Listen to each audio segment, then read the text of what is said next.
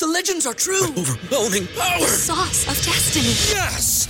The most legendary sauce has arrived as McDonald's transforms into the anime world of WicDonalds. The greatest flavors unite in all new savory chili McDonald's sauce to make your 10-piece WicNuggets, fries, and Sprite ultra-powerful. Unlock manga comics with every meal and sit down for a new anime short every week only at WicDonalds. Ba-da-ba-ba-ba, go! And participate in McDonald's for a limited time while supplies last.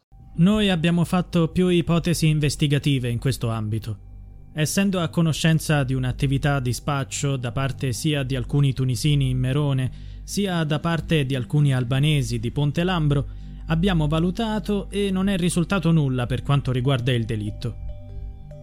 Sono le parole dette sotto giuramento durante il processo dall'allora comandante dei carabinieri di Erba, il maresciallo Luciano Gallorini, che condusse le indagini che portarono in carcere Olindo Romano e la moglie, Rosa Bazzi, ritenuti gli autori della strage dell'11 dicembre del 2006.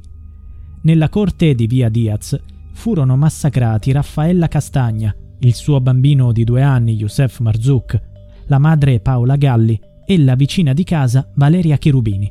Il marito di quest'ultima, Mario Frigerio, sopravvisse allo sgozzamento grazie a una malformazione congenita alla carotide, ed è diventato il testimone chiave del caso. Riconobbe Olindo quale suo aggressore.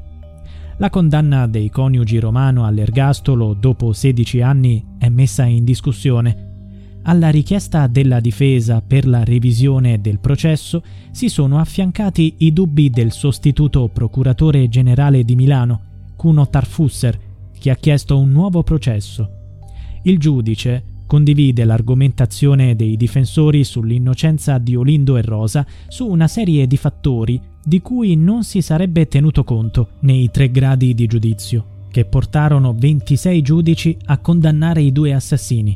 Su questo punto è arrivata la reazione della Procura di Como, che all'epoca condusse l'inchiesta.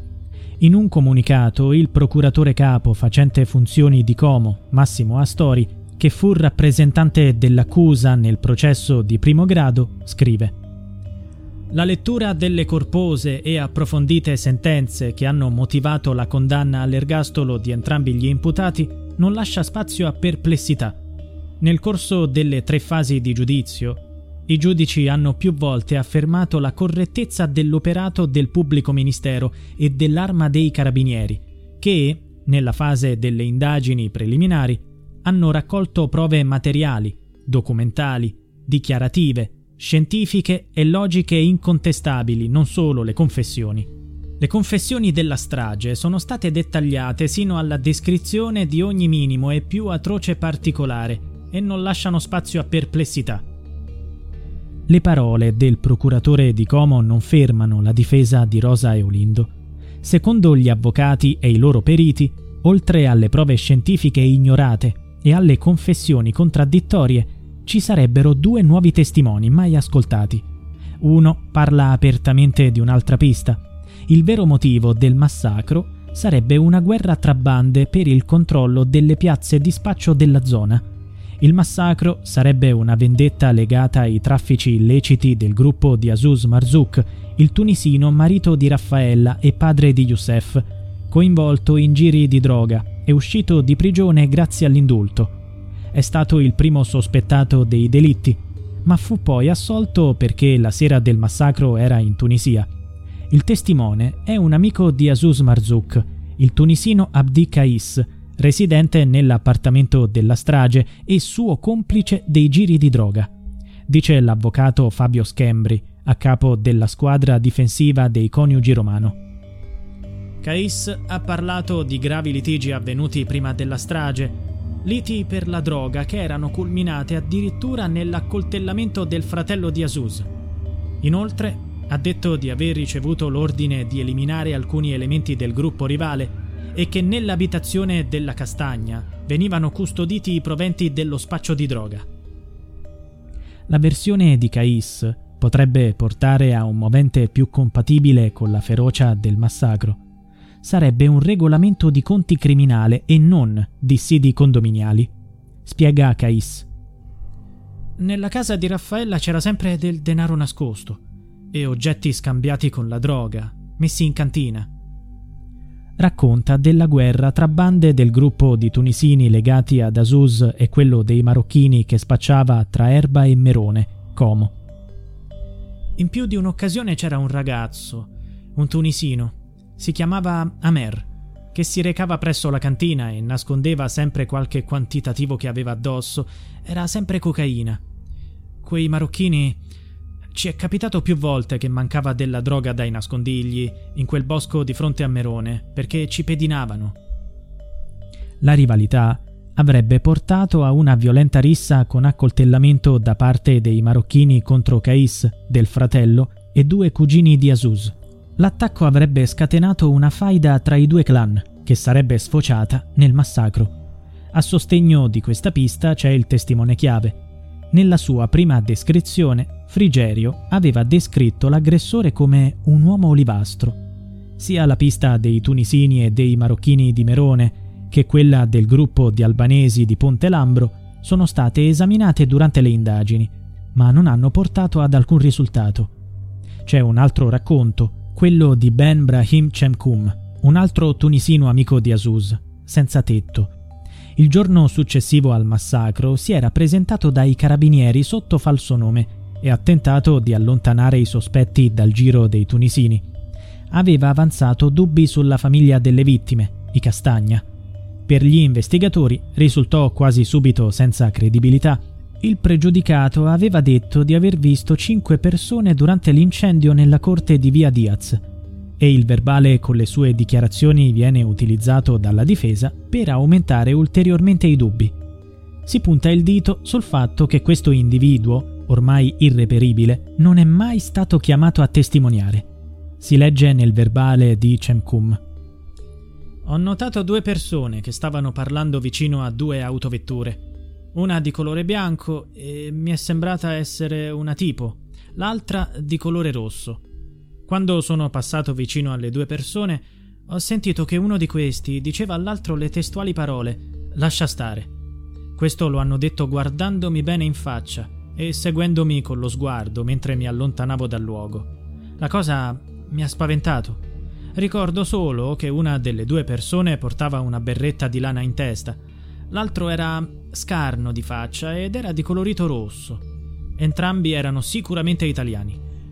Transitavo davanti al ristorante sopra la piazza e precisamente a fianco ad un'autovettura di cui non ricordo il modello e un furgone di colore bianco, alto, con a bordo forse 2 o più persone che stavano parlando. Le voci erano maschili.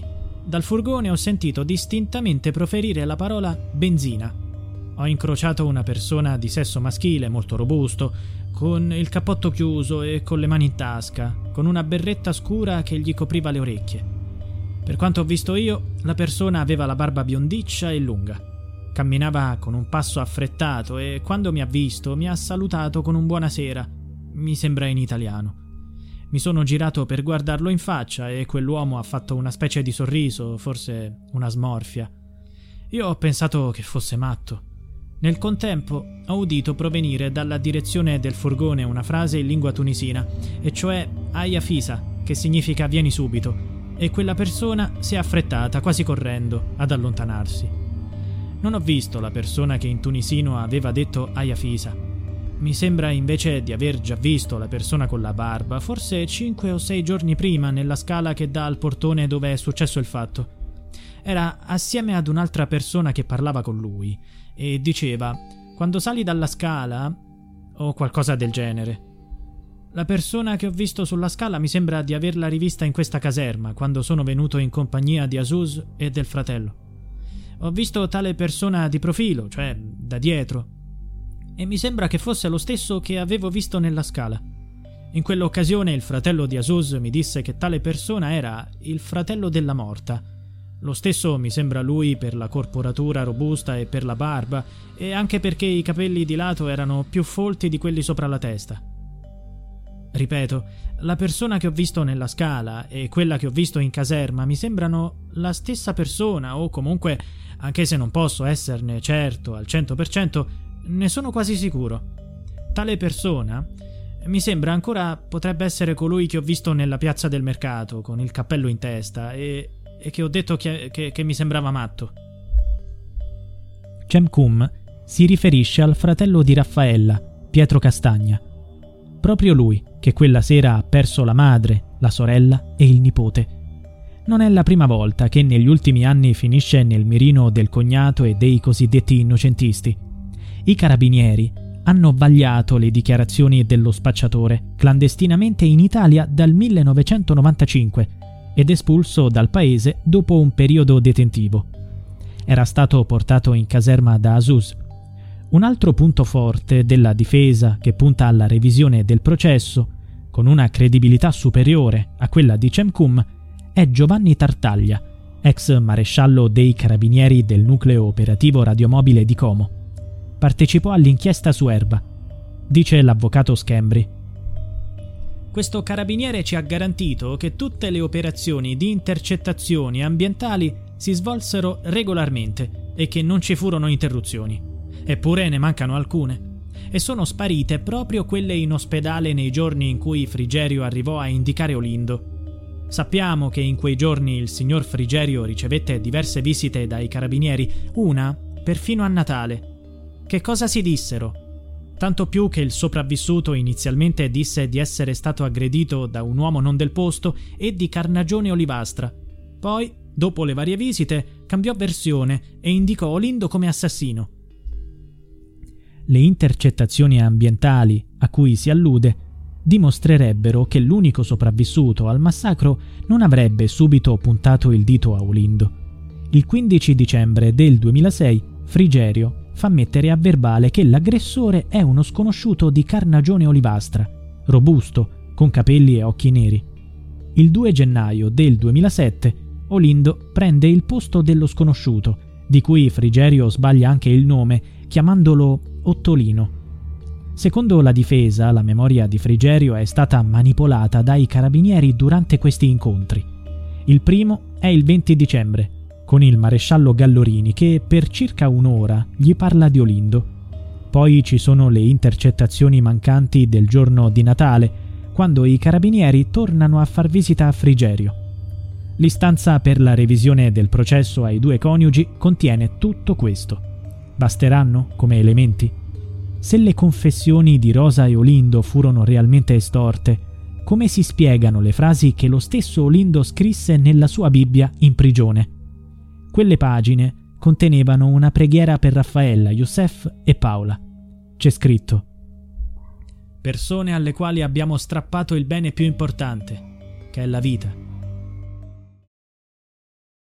BetMGM has an unreal deal for sports fans in Maryland. Turn $5 into $150 instantly when you place your first wager at BetMGM. Simply download the BetMGM app and sign up using code OLDLINE150. Then, place a $5 wager on any sport. You'll receive $150 in bonus bets regardless of your wager's outcome. And if you think the fun stops there, the King of Sportsbooks has plenty of surprises in store. Check out daily promotions, same game parlays, live bets, and so much more. Download the app in Maryland today and get $150 in bonus bets instantly from your first wager, only at BetMGM. BetMGM and GameSense remind you to play responsibly. See BetMGM.com for terms. 21 plus only. Maryland only. New customer offer. Subject to eligibility requirements. Rewards are non-withdrawable bonus bets that expire in 7 days. From issuance, please play responsibly. For help, visit mdgamblinghelp.org or call 1-800-GAMBLER in partnership with MGM National Harbor. Promotional not available in Washington, D.C.